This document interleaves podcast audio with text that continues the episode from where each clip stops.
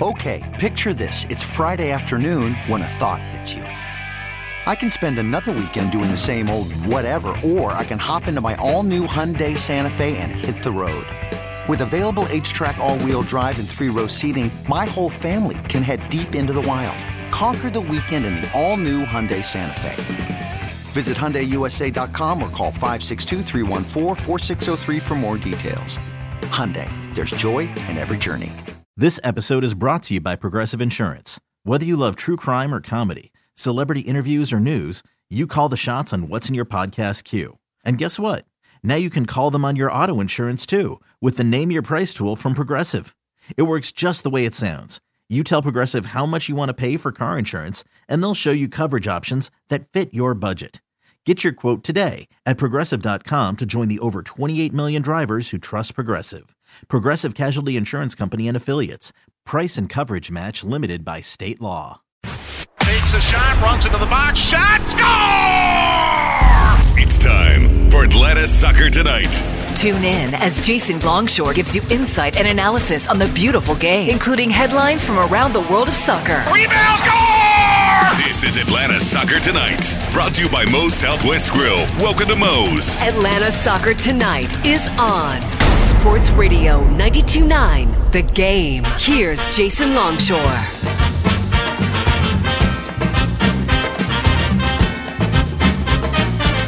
Let's kick it. Atlanta Soccer tonight, live on 92.9 The Game and the Odyssey app.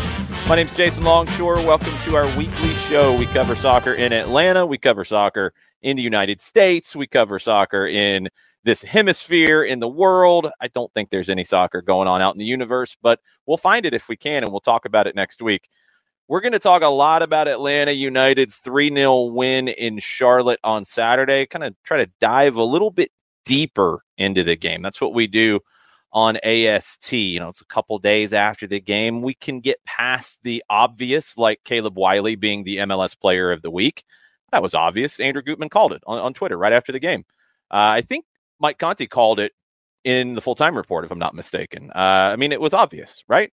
Caleb Wiley was ridiculously good in Charlotte with two goals and one assist and one huge defensive play that we're going to talk about as well. Uh, we're going to go a little bit deeper into a little bit of the why, a little bit of the how, and we're going to talk about some things that have maybe snowballed a little bit after this win, like some national respect for Atlanta United as they lead the Eastern Conference. But there are some other big stories in MLS. We'll talk about that as well. And the 343 will wrap us up as it always does. I guess my theme for this game with Atlanta and Charlotte, and I think WWE fans will, will get this ruthless aggression. It's what it felt like. Two goals in the first 12 minutes felt like some ruthless aggression being unleashed by Atlanta United.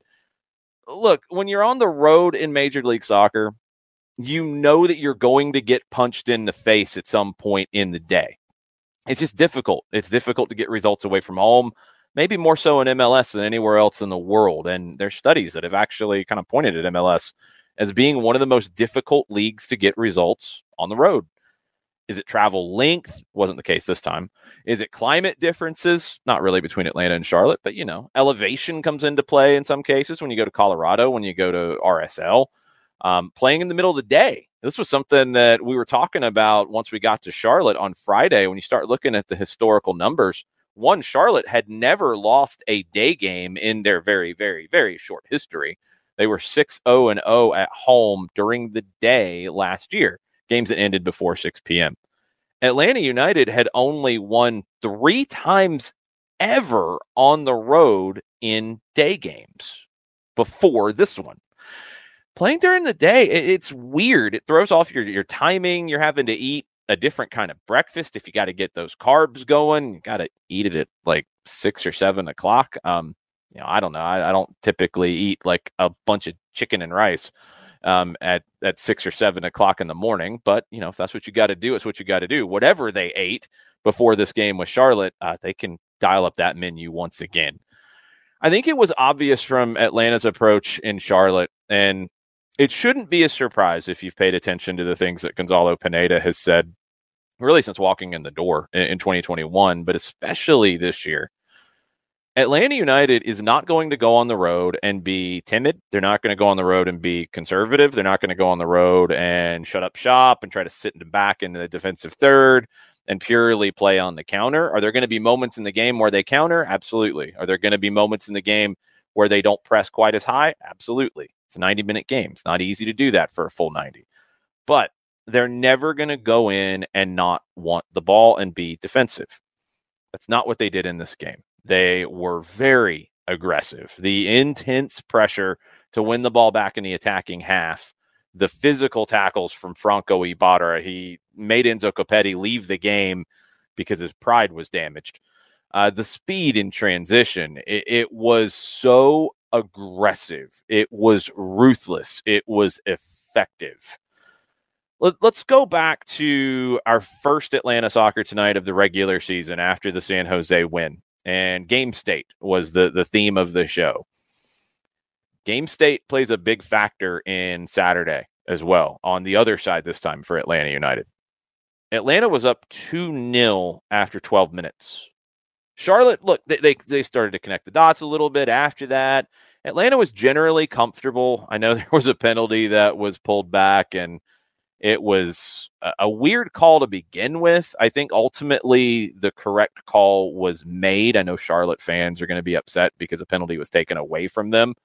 I don't think it should have been given to them in the first place. I really do think, and I said it on the call, that maybe the AR or the fourth official got in Ismail Elfath's ear and maybe saw something different than what we eventually saw on the replay where Kamil Józwiak, you know, swings and misses, and as his momentum carries him off of the miss, he goes into the back of Brooks Lennon, who had turned to block the shot and not have his arms mm-hmm. out. Lennon didn't initiate the contact; Józwiak did, so you can't have the penalty in that situation. Right call got made. Charlotte, look, again, they connected the dots a little bit. They had some opportunities. Caleb Wiley made a huge defensive play in the first half where he tracked all the way back. It was a ball that Atlanta just couldn't get clear. It kept rattling around in the 18. And Wiley made the stabbing. I don't know if they credited him with an interception or a tackle. It's kind of one of those in betweeners. But he makes the defensive play at the top of the six to start a break for Atlanta United and prevent a shot being on goal from six, seven yards out. That was also part of Caleb Wiley's game on this this day. It was amazing.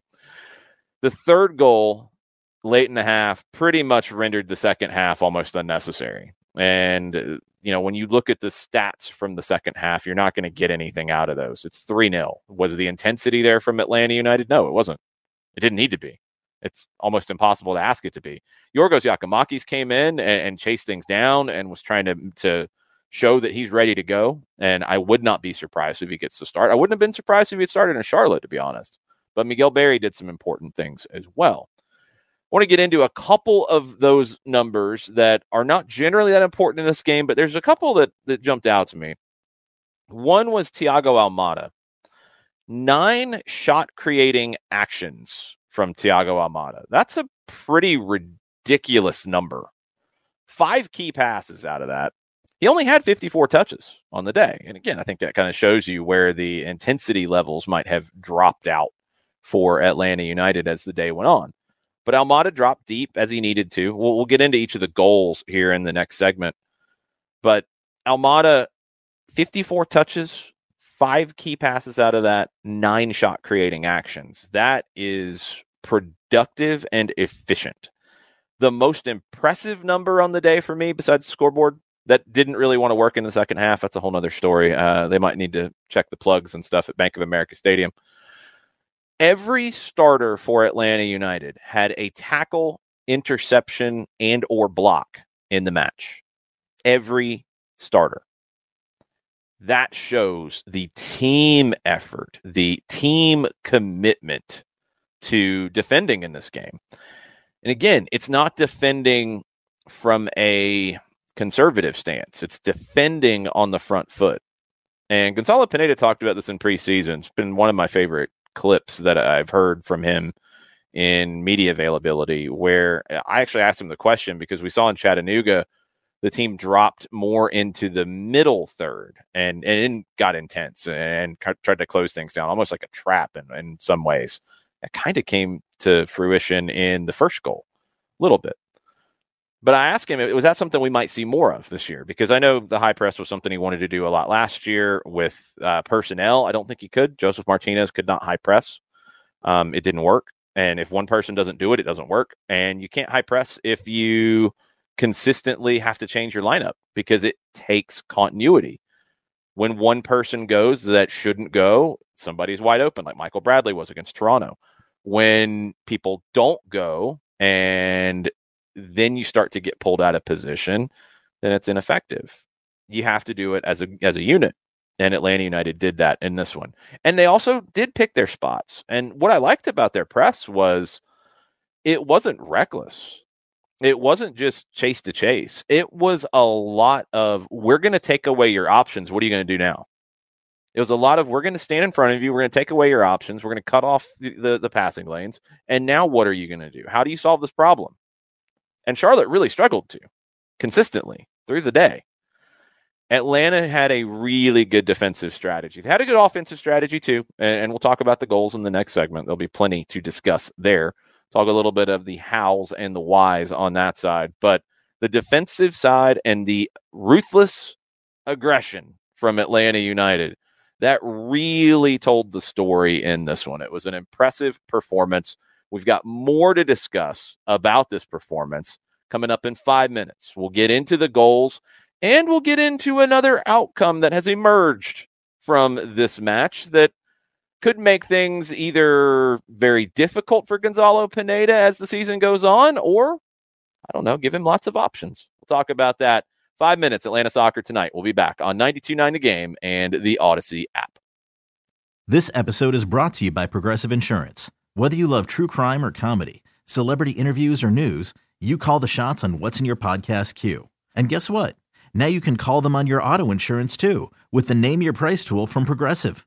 It works just the way it sounds. You tell Progressive how much you want to pay for car insurance, and they'll show you coverage options that fit your budget. Get your quote today at progressive.com to join the over 28 million drivers who trust Progressive. Progressive Casualty Insurance Company and Affiliates. Price and coverage match limited by state law. Okay, picture this. It's Friday afternoon when a thought hits you. I can spend another weekend doing the same old whatever, or I can hop into my all new Hyundai Santa Fe and hit the road. With available HTRAC, all wheel drive, and three row seating, my whole family can head deep into the wild. Conquer the weekend in the all new Hyundai Santa Fe. Visit HyundaiUSA.com or call 562 for more details. Hyundai, there's joy in every journey. Hiring for your small business? If you're not looking for professionals on LinkedIn, you're looking in the wrong place. That's like looking for your car keys in a fish tank. LinkedIn helps you hire professionals you can't find anywhere else, even those who aren't actively searching for a new job but might be open to the perfect role. In a given month, over 70% of LinkedIn users don't even visit other leading job sites. So start looking in the right place. With LinkedIn, you can hire professionals like a professional. Post your free job on linkedin.com slash recommend today. Back to more of Atlanta Soccer Tonight with Jason Longshore. On Sports Radio 92.9 The Game. Welcome back. Atlanta Soccer Tonight on 92.9 The Game and the Odyssey app. Jason Longshore breaking down Atlanta United's 3 0 win in Charlotte before we jump into the rest of the Major League Soccer action from the weekend. Let's talk about the three goals because I think each one was interesting in and of itself. You had a goal scored off of a long ball played by Brad Guzan that was not won initially by Atlanta United.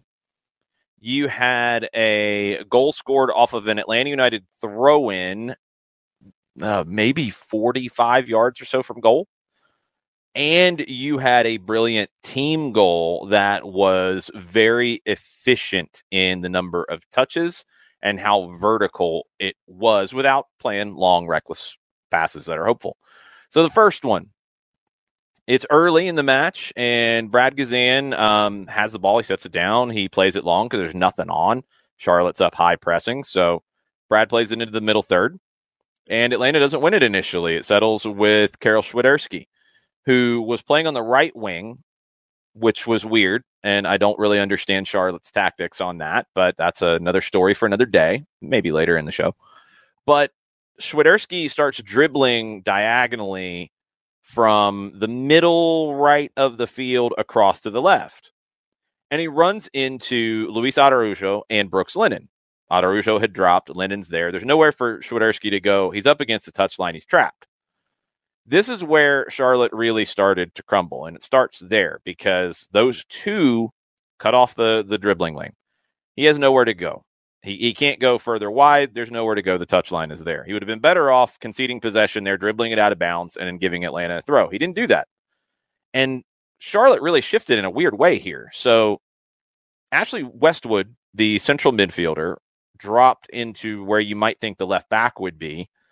And Brandt Bronico has nowhere to go, and he just kind of stands a few yards in front of him up against the touchline. So Swiderski plays it back to Westwood. There's five Atlanta players there with three Charlotte players in the ball. You like that if you're Atlanta United. That doesn't happen by accident. Gonzalo Pineda works on these things. You create numerical superiority, whether you have the ball or you don't. They had it here. Again, Charlotte's better off to play this out for a throw and reset. Westwood, with his experience in the Premier League, doesn't do that. He doesn't just play it long to try to reset. He gives it to Bronico. And Bronico has nothing here. Absolutely nothing. He tries to play a pass inside to Kamil Józwiak, who would come across to help. But at this point, because you have that numerical superiority, Amar Sejdic can take a risk. If you're 1v1 in this part of the field, can't take a risk. If you're 5v3 and maybe three and a half with Józwiak getting over there at that point, trying to close the gap and, and help a little, okay, you can take a risk. You've got cover. So Sejdic dives in. He reads what Bronico's going to do. It was telegraphed a little bit. He dives in. He gets the touch. Boom, quick transition goal. It's that simple. When you can make that quick transition, Thiago Almada can lead the break. Caleb Wiley can slam it home. That's it. But it started with the defense. It started with Araujo and Lennon. And then, look, bad decisions from Charlotte help you in this. But this idea that this game was Charlotte really not playing well and Atlanta United was just a passenger is, is absolutely not true. That mistake was forced by Atlanta United. The second goal Pressure once again forces the ball out. Charlotte trying to pass out of the back. They're a possession team. They were second in the league in possession coming into this game. They try to pass out of the back. Little bit of pressure. And again, it's that pressure that's not chasing the ball to try to win it back or flying into a tackle. It's that pressure of, I'm going to take away your options.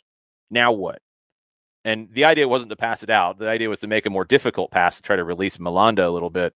He can't get it, goes out for a throw. We've seen Atlanta United have issues with these over the years. Uh, Charlotte did here. It's a it's a throw in that wasn't even exceptionally quick, but it, it just wasn't closed down well. And it's a throw into uh, Big Miguel Berry's chest. He's he's a big guy. It's a big target, and the throw goes right off of his chest down to his feet. Or no, sorry, he chests it to Caleb Wiley, who's making the run. Brilliant play from Berry. He only had six or so passes on the day, and that was a big one. He, he should have gotten a secondary assist, but I think it took a little bit of a deflection enough to take the secondary assist away. Sorry, Miguel. I lobbied for him. I lobbied for that, but it sounds like it wasn't going to happen. Then Caleb Wiley with a moment of brilliance, the outside of the left foot pass across to Araujo. He gets the 1v1 and he scores, and he needed a goal in the worst way. And Caleb Wiley with just a, such a smart play. The outside of the left foot, that's some swagger on young Caleb. Love it. So a throw in and defensive pressure, and you get two goals. Then you have to fight a little bit. You have to scrap and claw, and you get through it. And you get an opportunity where the ball is at Miles Robinson's feet. Everything's in front of him. Charlotte's pressure is not as intense as it needs to be. And Miles has patience. And, I loved to see this from Miles Robinson. And I know Michael Parkhurst, uh, former captain of Atlanta United, commented on Twitter about this. This is something that Robinson might not have done before uh, now, honestly. I mean, the patience on the ball, it's borderline like La Pausa to pause to put your he didn't put the foot on his ball. He didn't stop it, but he kind of stops and lets everything happen in front of him. And the biggest thing that happened is Thiago Almada made a long run back and across to get into acres of space acres. It's big field at Bank of America Stadium, but man, why aren't you following Thiago Almada? He gets it because Robinson waited for it to open up. plays it to Almada. Almada turns, beats people, and then you're in trouble. You're in big, big, big trouble at this point.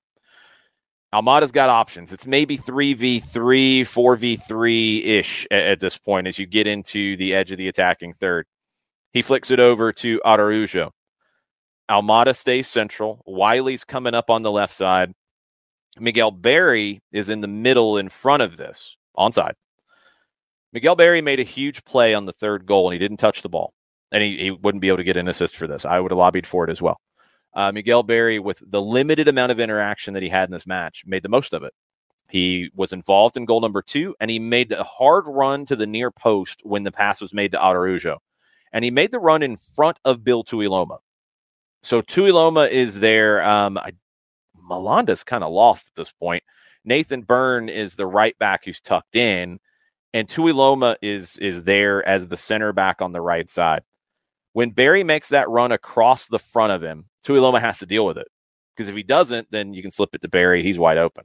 So Tuiloma has to step to Berry. That leaves Byrne to deal with Almada and Wiley making the run down the left. The run from Berry opened it up, and Araujo cuts it back inside. It takes a little bit of a touch. Almada could try to force it, but he knew, again, because he doesn't have to look, he's got eyes in the back of his head. He knows that Wiley's coming. He knows that Byrne's going to bite. Byrne bites on Almada, just giving a little bit of a, a body fake, and he lets it roll. Wiley slots it home, doesn't go for power, goes for placement. That's goal number three, and the game's done and dusted at that point. Three very different kinds of goals. And that's what Gonzalo Pineda has wanted out of Atlanta United in 2023. All the talk about not shooting from distance. If the shot's on from distance and it's a good look, take the shot. I have no problem with that. Don't settle for those. Don't take a whole bunch of them. But if it's on and it's a good look and it's Thiago Almada or, or Luis Araujo, because yes, he can hit it. Matheus Rossetto, yes. There are guys who can take that shot from distance. If it's on, take it. But also, you can create goals off of your defending, as we saw in goal number one. You can create goals off of set pieces. And this was something that they worked on specifically on Tuesday last week in their open training session. They worked on quick restarts and going to goal. Quick restarts going to goal, not waiting, then looping it into the 18 and hoping. That's what Charlotte did all day. You know, it, it, that's that's old school. That's that's a low percentage. Play it fast. Get the ball going. Set it down. Play. Take a throw in. Play. Get the ball moving quickly. You've got ball players in this team, and that's what they want to do, and that's what they worked on, and it delivered. And then goal number three is kind of just the immense quality that this team has. And when they have the ball, they can they can hurt you and they can end games like they did in this one. That goal ended the game. Charlotte could have got one in the second half, wouldn't have mattered. Really wouldn't have mattered. So Atlanta United, I thought, really put a lot of things together in this game. And they really only had to play for 45 minutes at full intensity. That's good. when you start adding minutes up of intense Soccer, we talked about it in the first two weeks. You're having to come from behind. That's not the life you want to live. That's stressful. That's stressful, not just physically, but emotionally. It takes a lot out of you. When you're able to go at about 75% in the second half because if you've got a three goal lead, those are good days. Those are good days at the office. And that was what it was for Atlanta United on Saturday. What is another outcome of this game? that maybe is a good thing, maybe is a not bad thing, but maybe a just complicated thing for Gonzalo Pineda coming out of this. Lineup battles, position battles. You got a bunch of them, and that's a good thing in general. But you do have to manage the the individuals, and that can be a tricky thing sometimes. Um, everybody wants to play; they all put the work in on the training ground. I think this team is incredibly bought into everything right now. It's great to see but everybody wants playing time. And there's not minutes for everybody. And that's only a little more complicated after this game, in my opinion. We saw Santiago Sosa for the first time, and he had to play a little bit different position because right now the sixth position is being held down by Franco Ibarra. And he is a monster at the moment, an absolute monster. He is physical.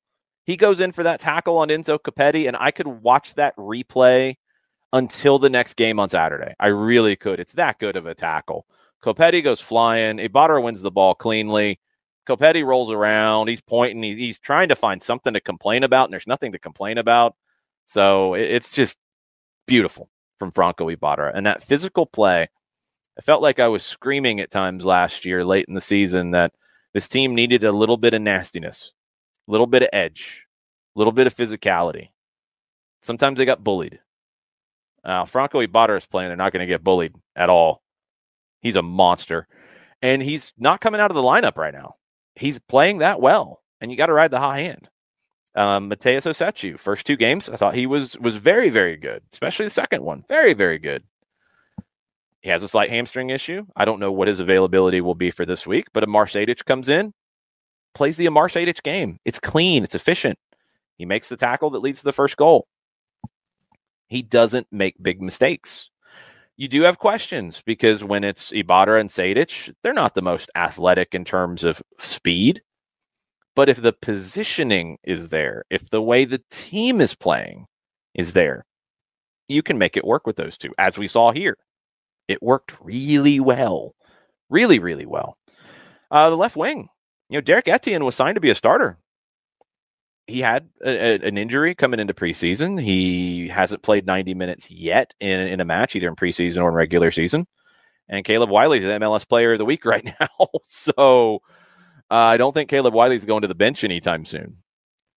That's a good problem to have, but you got to manage Derrick Etienne and you got to manage his personality and keep him happy as best as you can without putting him in just to make him happy because Caleb Wiley's playing great. Up front, I think it's a little more clear cut that Yorgos Giakoumakis will be the guy. I think Miguel Berry has made the most of his opportunities, though, and it's the little things from Miguel Berry. It's the little things that he's doing that are very, very good. But Yorgos Giakoumakis is special, and I think he'll be in the team as soon as he is ready. But man, seven points out of a possible nine, that's the best start in club history. Six points had been the mark. It had happened three times in a 18, in 19, and in 22, I think. Yeah, last year because they lost the Colorado game. Um, and that was it. They won the other two. They started 3 1 and 1 before the injuries all hit. So seven points out of nine, you're not looking to really change much.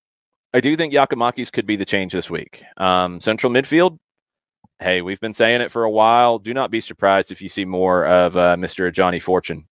He made his MLS debut, the 10th homegrown player for Atlanta United to play in an official match. That's really cool this early in a club's career to have that many. And there's more coming. Noah Cobb's going to join that list here very soon. Uh, Luke Brennan will be a homegrown next year. I think he's going to play pretty quickly, straight out of the gate. There's more coming. And uh, Johnny Fortune is going to not just be here, and it's nice little story that he got some minutes.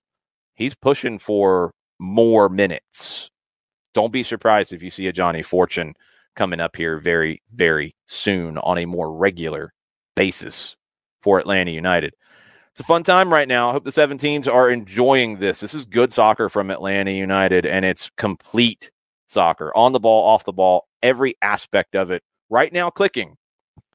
Is it going to continue to click? The Portland Timbers are coming to town next week. It's not clicking for them right now. Uh, the only thing that's clicking are the crutches these days for the Portland Timbers as they have the injury outbreak that Atlanta saw last year.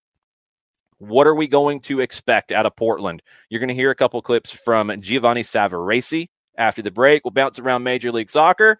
And in the 343, we'll wrap us up here in just a bit. But we'll be back in five on 92.9 The Game and the Odyssey app.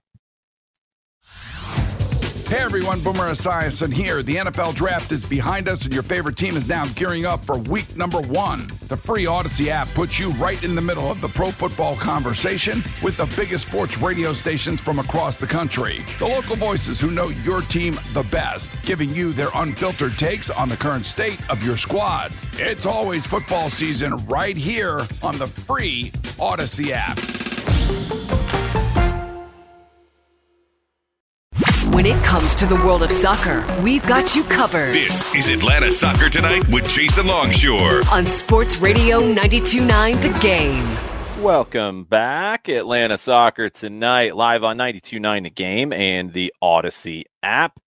talking about Atlanta United's big win over Charlotte FC. We're putting a bow on that. And we're looking ahead to this weekend as the Portland Timbers come to town.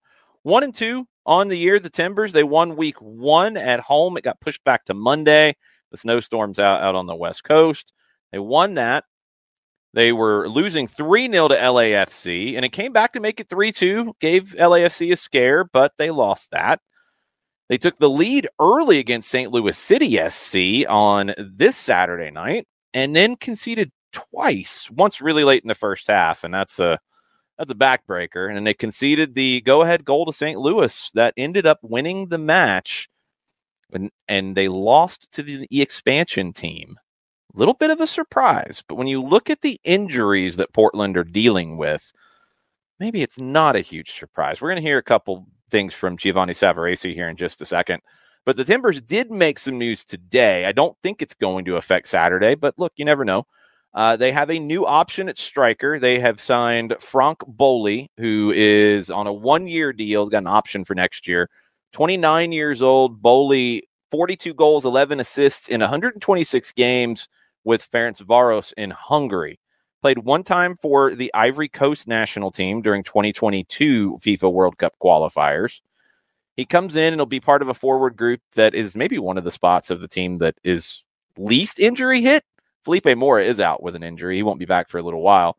But Yaroslav Niezgoda and Nathan Fogaça are both healthy. And it's interesting because Portland played two up top at the end of the LAFC game when they made their comeback, and they did it from the start against St. Louis.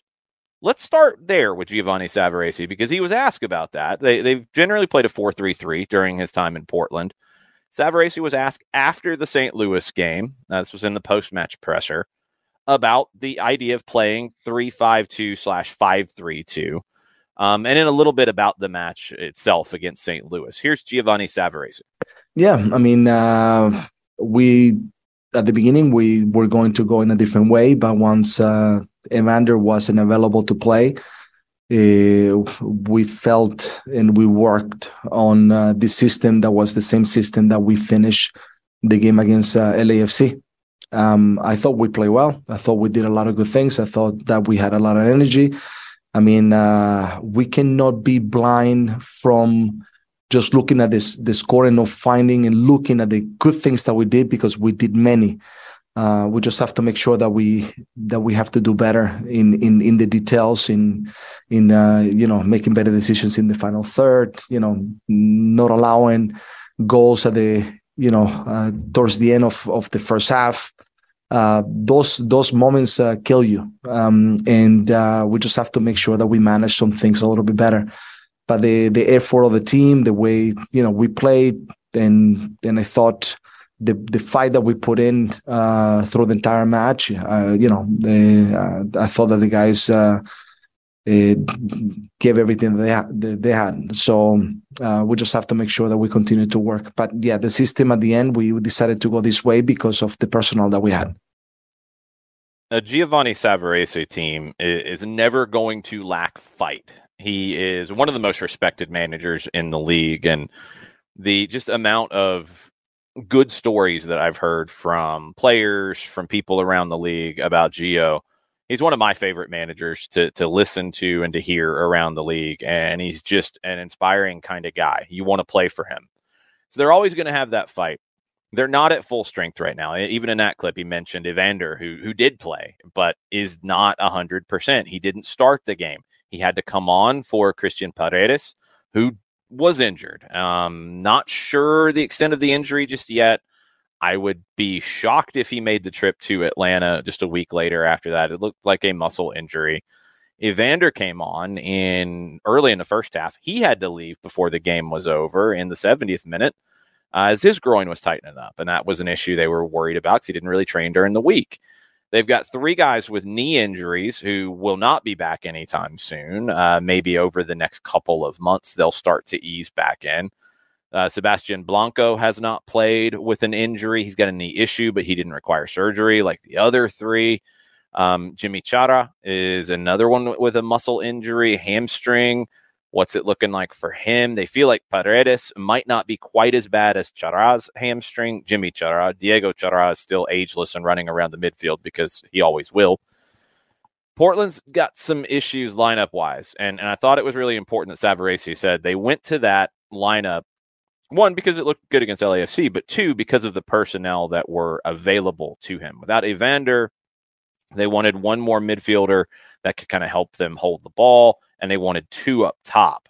It also allowed them to get Claudio Bravo and Juan David Mosquera, who's been their best player this season, in wing back roles where they could get forward even more and take more chances with three center backs. Here's Gio talking about the injuries that Portland is dealing with at the moment. Yeah, I mean, uh, very unlucky. Um, too many players injured. When we felt maybe that we still had a group group uh, to put a fight, and all of a sudden the, the first this first sprint uh, he gets injured, um, and uh, is the second uh, hamstring that we that we have after Yimmi. I don't think this one is going to be as bad as Yimmi, thank God. Um, but it still will be something that will be solved. It's not going to be solved or heal as, as, quick anyway. So it will be probably a few games. Um, and then uh, we had the situation with Evander during the during the week um, that uh, he couldn't train, and then uh, at least he he was able to make it to the game. And then in the game he was feeling uh, a little bit of uh, a growing tightness and we didn't, we didn't want to risk in any way uh, to get another injured player and that's why we we had to sub him uh, at the time that we did um, so we're very thin and but we still have to continue to put a, a good fight what Portland's going through, Atlanta United fans can relate to because we saw it last year. Um, Kansas City fans can relate to it as well. They saw it last year. Kansas City is, is, just one of the weirdest teams when it comes to luck. They were leaking goals last year. This year, they're pretty good defensively, but they can't buy a goal. They've got more shot creating actions than anybody in the league. Uh, I think more shots on target than anybody in the league. No goals. It's just Peter Vermes. Somebody cursed him. I don't know. I, I don't know what he needs to do. Uh, St. Louis was the opponent for Portland. They got the win. They're 3 and 0, 9 points. They've come back to win in all of those. This is a club that, you know, we talked last year a lot about Charlotte and how they built their team. And it didn't seem to make any sense to the point that their former manager said something in Spanish that I can't repeat. Um, probably did not help the relationship with the sporting director. And eventually, uh, Miguel Angel Ramirez was relieved of his duties. Um, he wasn't necessarily wrong. At that time, I could understand the frustration. They did not have any wingers. Now they're playing a forward at on the wing in Swiderski. They're playing a central midfielder as a left back in Brandt Bronico. Um, they're not playing Kerwin Vargas, who was their best player on Saturday when he came off the bench in the second half when it didn't really matter, but still he was dangerous. They're not playing Nuno Santos on a regular basis, and I don't get that. I, I don't know what's going on with Charlotte in terms of identity like I know the basics of they want the ball and they want to be a possession team and they want to bet out of the back, but that's not exactly enough to be an identity. St. Louis has a very clear identity, and you could tell straight away. Lutz Pfannenstiel talked about the identity. You, you knew from his background what he was going to do. He went out and he hired Bradley Carnell, who had been with the Red Bulls. Absolutely made sense. You could draw a straight line between those two moves. Then the players start getting signed you could draw straight lines to the kinds of players that were getting signed. It was obvious this was going to be a team that you know had some some technical ability on the ball, but that wasn't the number one thing. They wanted to be able to press. They wanted to be able to harass teams. They want to be able to play without the ball. Which you guys who have ever heard me talk about soccer, you know that's not my favorite identity. Can it be effective? Absolutely. Can it be effective straight out of the gate in this league? Yeah, I think it's probably an easier route.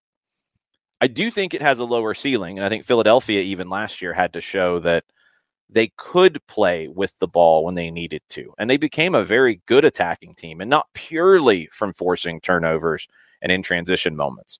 St. Louis will have to continue to do that. They, they can't always fall behind and come back.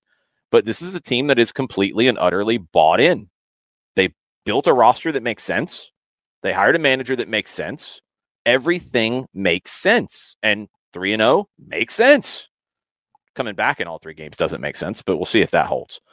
LAFC, undefeated, makes sense. They're very, very good. 4 0 win over New England on Sunday. Denis Bouanga is telling everybody that no, this club does not need to go out into the transfer market and sign a number nine. I'm that guy. Two goals, one assist against New England. Midweek, he had a hat trick at Alajuelense in the CONCACAF Champions League. Five goals in a few days. That's a pretty good week for Mr. Bouanga. Inter Miami, they don't need a forward because they've got a couple, even though Campana is injured and Josef Martinez uh, really isn't getting many looks at all and isn't really involved much in what's going on in Miami. But that's a whole nother story. Miami might need a captain and a central midfielder because their captain, Gregore, is out indefinitely. A Lisfranc injury in the match against New York City. And the crazy thing, and some people will say that karma is involved, and I'll let you guys decide. Matías Pellegrini, who was one of the first signings ever from Miami, and he was the one who, when they uh, were punished for having too many designated players because they lied about how much money Blaise Matuidi was making, even though when he was signed, we all said, How are they doing that as a TAM deal? That doesn't make any sense. Well, they weren't really following the rules um, Pellegrini was the one who suffered and lost basically a year of his career because of it, because they had to buy him out. Then they didn't find anywhere for him to go. So he was just kind of languishing. He trained with their second team for a while. He went back on loan to, to Estudiantes in Argentina. Eventually, he gets to New York City, and it's Matías Pellegrini who goes in with a pretty nasty tackle and injures Gregore. Now, Pellegrini did not intend for that to happen. He felt really bad about it after the match. He talked to Phil Neville for a long time afterwards. Um, but maybe karma, but probably not. Um, really bad situation for Gregore and a bad situation for Miami, who was 2 0 coming into this match on the road, first time on the road. They didn't get the win in New York. They were outplayed pretty heavily. And how long will he be out? Maybe the rest of the season. Um, a procedure will happen tomorrow, and they'll know more about his recovery after that. Austin, what a week Austin has had because they completely and utterly got blown out in CCL by Violette, who we'll talk about them in the 3 4 3 uh, might have something resembling a team tomorrow, might not in the second leg. But they bounce back from that and they go to RSL and they score two golazos on the way to a win. Two golazos with Atlanta connections, Jon Gallagher and Owen Wolff with long range rockets. Wolff's was the winner. Um, didn't see that one coming from Wolff. Gallagher's had a few of those bangers before in his career, but it's a, it's a good win for Austin. Now they have a huge Champions League match this week talk about it in the 343. The last one in MLS that I wanted to touch on, uh, two of them. Cincinnati is the game I wanted to touch on. Bit of a statement in a home win over Seattle, 1 0. They had to finish the match out with 10. Uh, Nick Hagglund got a second half red card. It was deserved, and it, it was the right call. VAR helped out on that one. Since he got it done, and they're not really getting a lot out of Brenner and Brandon Vazquez right now either, and they're still getting it done. I, I Cincinnati was a team that I thought was being overhyped coming into the season. That's a big win. It was at home, it was in Cincinnati, but it is a big win against Seattle. So I want to give them their credit. I do want to see them do this consistently. Uh, that's the next step for them. Are they a supporter shield kind of a team? Not sure of that just yet. Um, I do want to play you this really quickly. This was the goal call of the week, not including ours because we can't vote for ourselves. Uh, any of Caleb Wiley's goals. This was Chris Durkin from the DC United radio network with uh, legend Dave Johnson on the call. Benteke. Emil Assad chest traps it. Flicks it to Giazzi. Has to go back and get it near midfield. Well, sent forward by Derrick Williams trying to get behind is Pedro Santos, and he does win in the left corner with Schlegel marking. Santos. That's a good ball. Durkin. Durkin gets a left footed. Oh, it's in the net. It's in the net. Oh, it's in the net. A wonder goal from Chris Durkin just outside the box on the left side. And we are tied. Chris Durkin. Yeah, I love the call from from Dave Johnson and Bruce Murray was the color commentator who uh, might have woken you up with his yell. Uh, former Atlanta Ruckus player Bruce Murray. All right, that'll do it for this segment. We've got the 343 coming up, three local stories, four world headlines, three things that make me smile about this game that we all love so much. The 343 is up next in five on 92.9 The Game and the Odyssey app.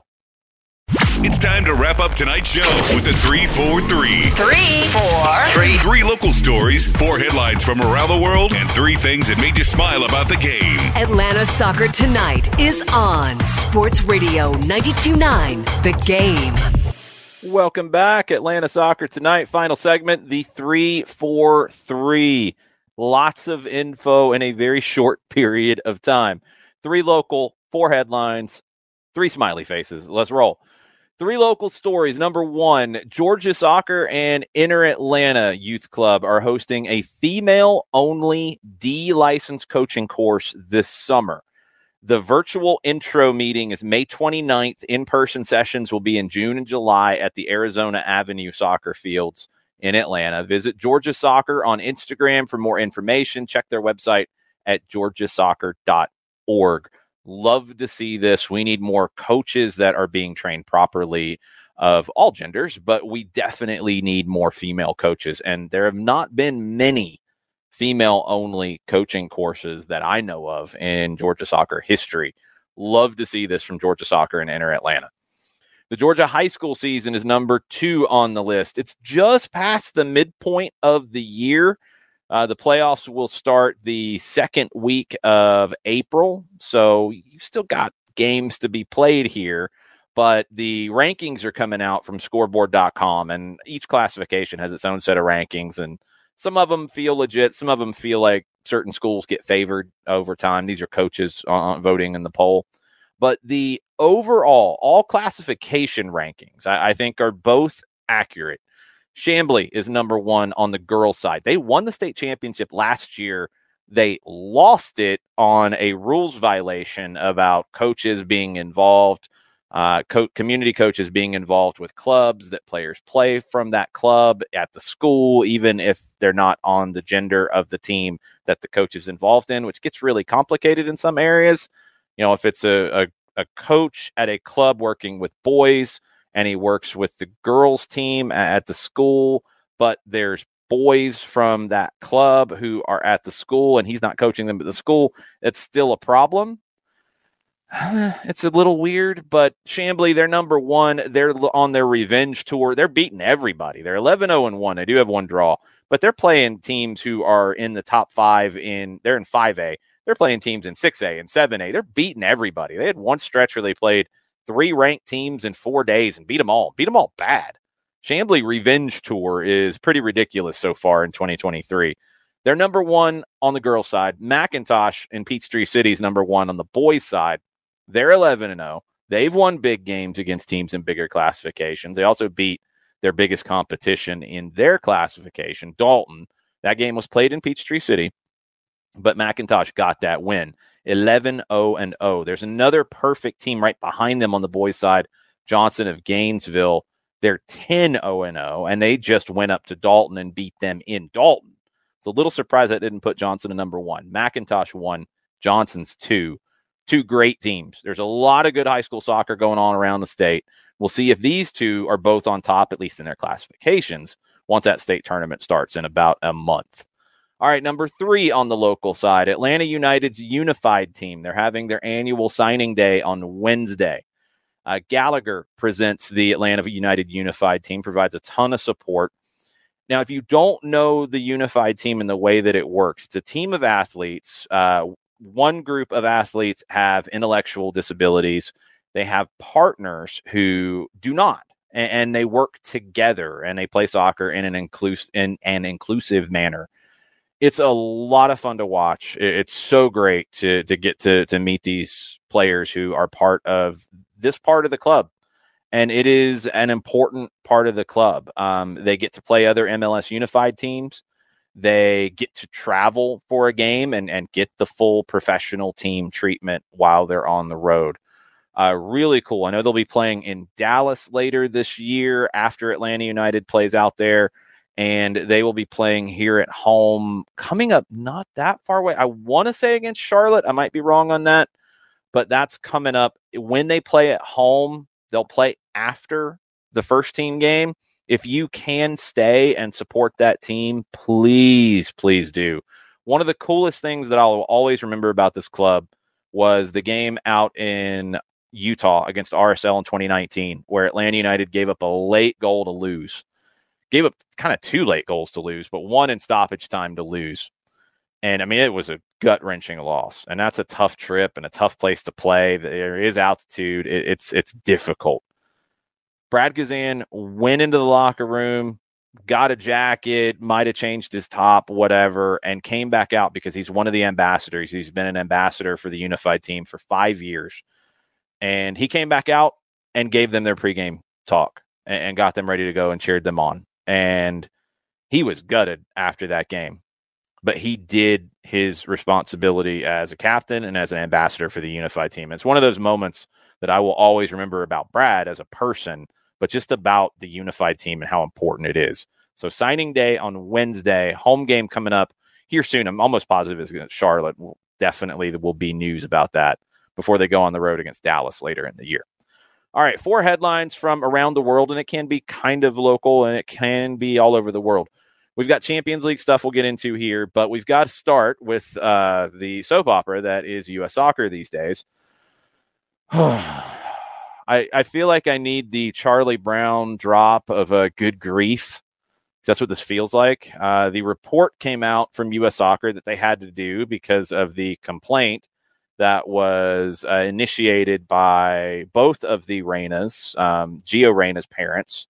Claudio Reyna is a U.S. Soccer Hall of Famer. He was the general manager slash technical director for Austin FC uh, before he was pushed into a, an advisor kind of role. Well, they might want to distance themselves from him entirely because, whoo, buddy. Um, the report gets into the it's not alleged because uh, both Greg Berhalter and his wife Rosalind talked about it. Um, an incident when they were freshmen in college where um, Greg kicked her and pushed her down and kicked her. Um, I, I, think it's consistent that she slapped him first. Uh, they were, I, I believe, intoxicated at a college event, and this happened, and they broke up they were dating at the time. They broke up. They got back together about a year later. And it was not anything like an incident that in- involved a police report or a complaint or anything like that. There wasn't a complaint filed with the school level with anything. Um, so there there wasn't anything that would have kept Greg Berhalter from getting hired, and that was the threat that was made by the Reynas in their comments because they were upset about Gio Reyna not getting more playing time. And in this report, it, it comes out that they acted out and were childish and ill tempered and sounds like ill mannered during their time in Qatar as part of the Friends and Family program. Uh, Claudio Reyna complained about Gio Reyna being red carded in U.S. Soccer Developmental Academy games when he was younger before he went to Germany uh, complained about female referees on his son's games, which is an absolutely absurd comment and one that is very embarrassing for Claudio Reyna to actually make to the U.S. Soccer Federation. He did that. Um, look, I've said it before. I don't think U.S. Soccer should just automatically hire Greg Berhalter again for another cycle. I think they should explore all their options, and they should be doing that now they need to have that sporting director in place. And if you were intending to be a sporting director for U.S. soccer, you might think twice about it when you hear about this stuff because it's totally embarrassing. Come on, y'all. Seriously? Gio Reyna acted out because he wasn't going to start against Wales. Period. He didn't put in the work that he needed to. He didn't have the attitude that he needed to have at a World Cup. He was a distraction to the point that he had to be talked to multiple times by multiple people before he apologized to the team for his actions. That happened. That that's real. And by the way, Tim Weah, who started, kind of had a good tournament, didn't he? So drama for the sake of drama. It's an embarrassing thing for U.S. soccer, and it's not going to help them hire a sporting director. And it would be great if you could just move on clearly and hire another very good coach. You shouldn't run away from Greg Berhalter because the Reynas were horrible in this situation. As former very, very, very close friends to the point that Claudio Reyna was Greg Berhalter's best man at his wedding. And then this happened. It, uh, it's just, it's insane. Um, I think the US, I think U.S. Soccer can hire a better coach. I think Greg, Greg Berhalter did a fine job during his cycle. He won the Nations League. He won the Gold Cup. Those are accomplishments that you cannot take away from him. You can try, you can come up with whatever you want to say. Can't take those away from him. He got about as far as his team probably should have at the World Cup. I had no problem with the performance at the World Cup. I had no problem with the tactics at the World Cup. I think he got more right than he got wrong. Can you get better? And that's what U.S. soccer should be asking itself because I think they can. That's not a knock on Berhalter. I just don't think you get better in the second cycle, period. It's very, very hard to do. I think they'd be better off with a new voice. But this is a real bad stain on U.S. soccer, and I, and I hope they can overcome it. And they're going to have to very quickly with a new sporting director hire who can hopefully provide a clean slate. Uh, number two on the headlines part weekend of rivalries coming up in Liga MX. The Clásico Nacional, which is Club America and Chivas. That's a huge, huge game. That's on Saturday and the Clásico Regio. That is in Monterrey. That is Tigres and Monterrey. Both are on Saturday. Monterrey is leading the table right now, seven points clear. Tigres is in third on goal differential. They got to deal with CONCACAF Champions League in Orlando on Wednesday. Rayados can just sit and hang out and wait. That's going to give uh, Monterrey a big advantage. Rogelio Funes Mori killing it right now, eight goals in 11 games. Chivas has been one of the surprises in Liga MX. Velko Paunovic, who did not do well for Chicago, he's got them at fourth right now, and they're level on points with Tigres and Toluca, all second, third, fourth. America is one point behind them in fifth. Club America beat Tigres over the weekend. That CCL effect could be hurting Tigres a little bit. We'll see how they do in Orlando on Wednesday. Speaking of CCL, that's number three in the 3 4 3 midfield section. Second legs this week, Philadelphia. They'll play Alianza tomorrow night. No Andre Blake, groin injury against Chicago over the weekend. First leg scoreless. Union will be favorites to advance. They should. Can Joe Bendik keep Alianza off the board? I don't think he's going to be tested that much, to be perfectly honest. I think Philadelphia gets through, but it might not be pretty. Alianza is a scrappy bunch. The story of the tournament so far is Violette of Haiti. They took Austin to the woodshed in the first leg. That was in the Dominican Republic. It was a 3 0 win. They won't be at full strength tomorrow. We know that much. A large number of players and staff were unable to get their visas in time for the match, and I don't know whose fault it is. Uh, they've added a few players from the U.S., including two from FC Motown, who played in last year's U.S. Open Cup. So I don't know who they have. I don't know if it's the same starting lineup they had. I don't know what the bench looks like. I don't know if the coach knows these guys' names. I don't know. Austin's got to score four. So we'll see if they can do that. That's the weirdest game you could ever imagine. That's tomorrow night at 8 o'clock. Atlas will be trying to come back at home as well. They got rolled on the road in the first leg, 4 1 in Honduras to Olimpia. Atlas hasn't won a game since game one of the Clausura on January 12th. I don't think they get past Olimpia here. I think Olimpia will park all the buses they can find in Guadalajara in front of the goal on that one. Wednesday, Orlando, they need to win at home. They got a great scoreless draw on the road at Tigres. Can they get the goals they need? Pedro Gallese stood on his head in Monterrey against Tigres. They need somebody to score. Goal scoring, they've played four games in all competitions. They got two goals. Eeh. Vancouver's got goals, but they can't give them to Orlando. Vancouver should be able to cruise. They won 5 0 at BC Place over Real España last week. They play the second leg on Honduras. They should be fine. LAFC should be fine. They won 3 0 on the road at Alajuelense. They'll play this week at BMO Stadium in LA. They should be fine. Leon, they host Tauro of Panama. Leon's got a 1 0 win. They earned that on the road. I think they get through. Pachuca is a little interesting here. They got a scoreless result on the road at Motagua in the first leg. They got to win the home leg. They lost at home over the weekend. It was to Monterrey, the league leaders. Motagua comes in after a win in league play over Victoria. I think Pachuca will get through, but that could be a sneaky good game to watch. UEFA Champions League final second legs. This is number four, round of 16. Pretty much done and dusted. Not a ton of drama here. Inter, they won 1 0 on the road. They get the second leg. I think they get through. Manchester City won 1 in Germany against RB Leipzig. They get the home leg. I think they get through. Erling Haaland, 33 goals in all competitions. Real Madrid, 5 2 on the road. They get Liverpool at the Estadio Santiago, Santiago Bernabeu. I think they're going to be just fine. Carlo Ancelotti is not going to try to impress anybody. They'll get through. Napoli should get through. They won 2 0 on the road in the first leg. They're killing it right now. I think Napoli gets through as well.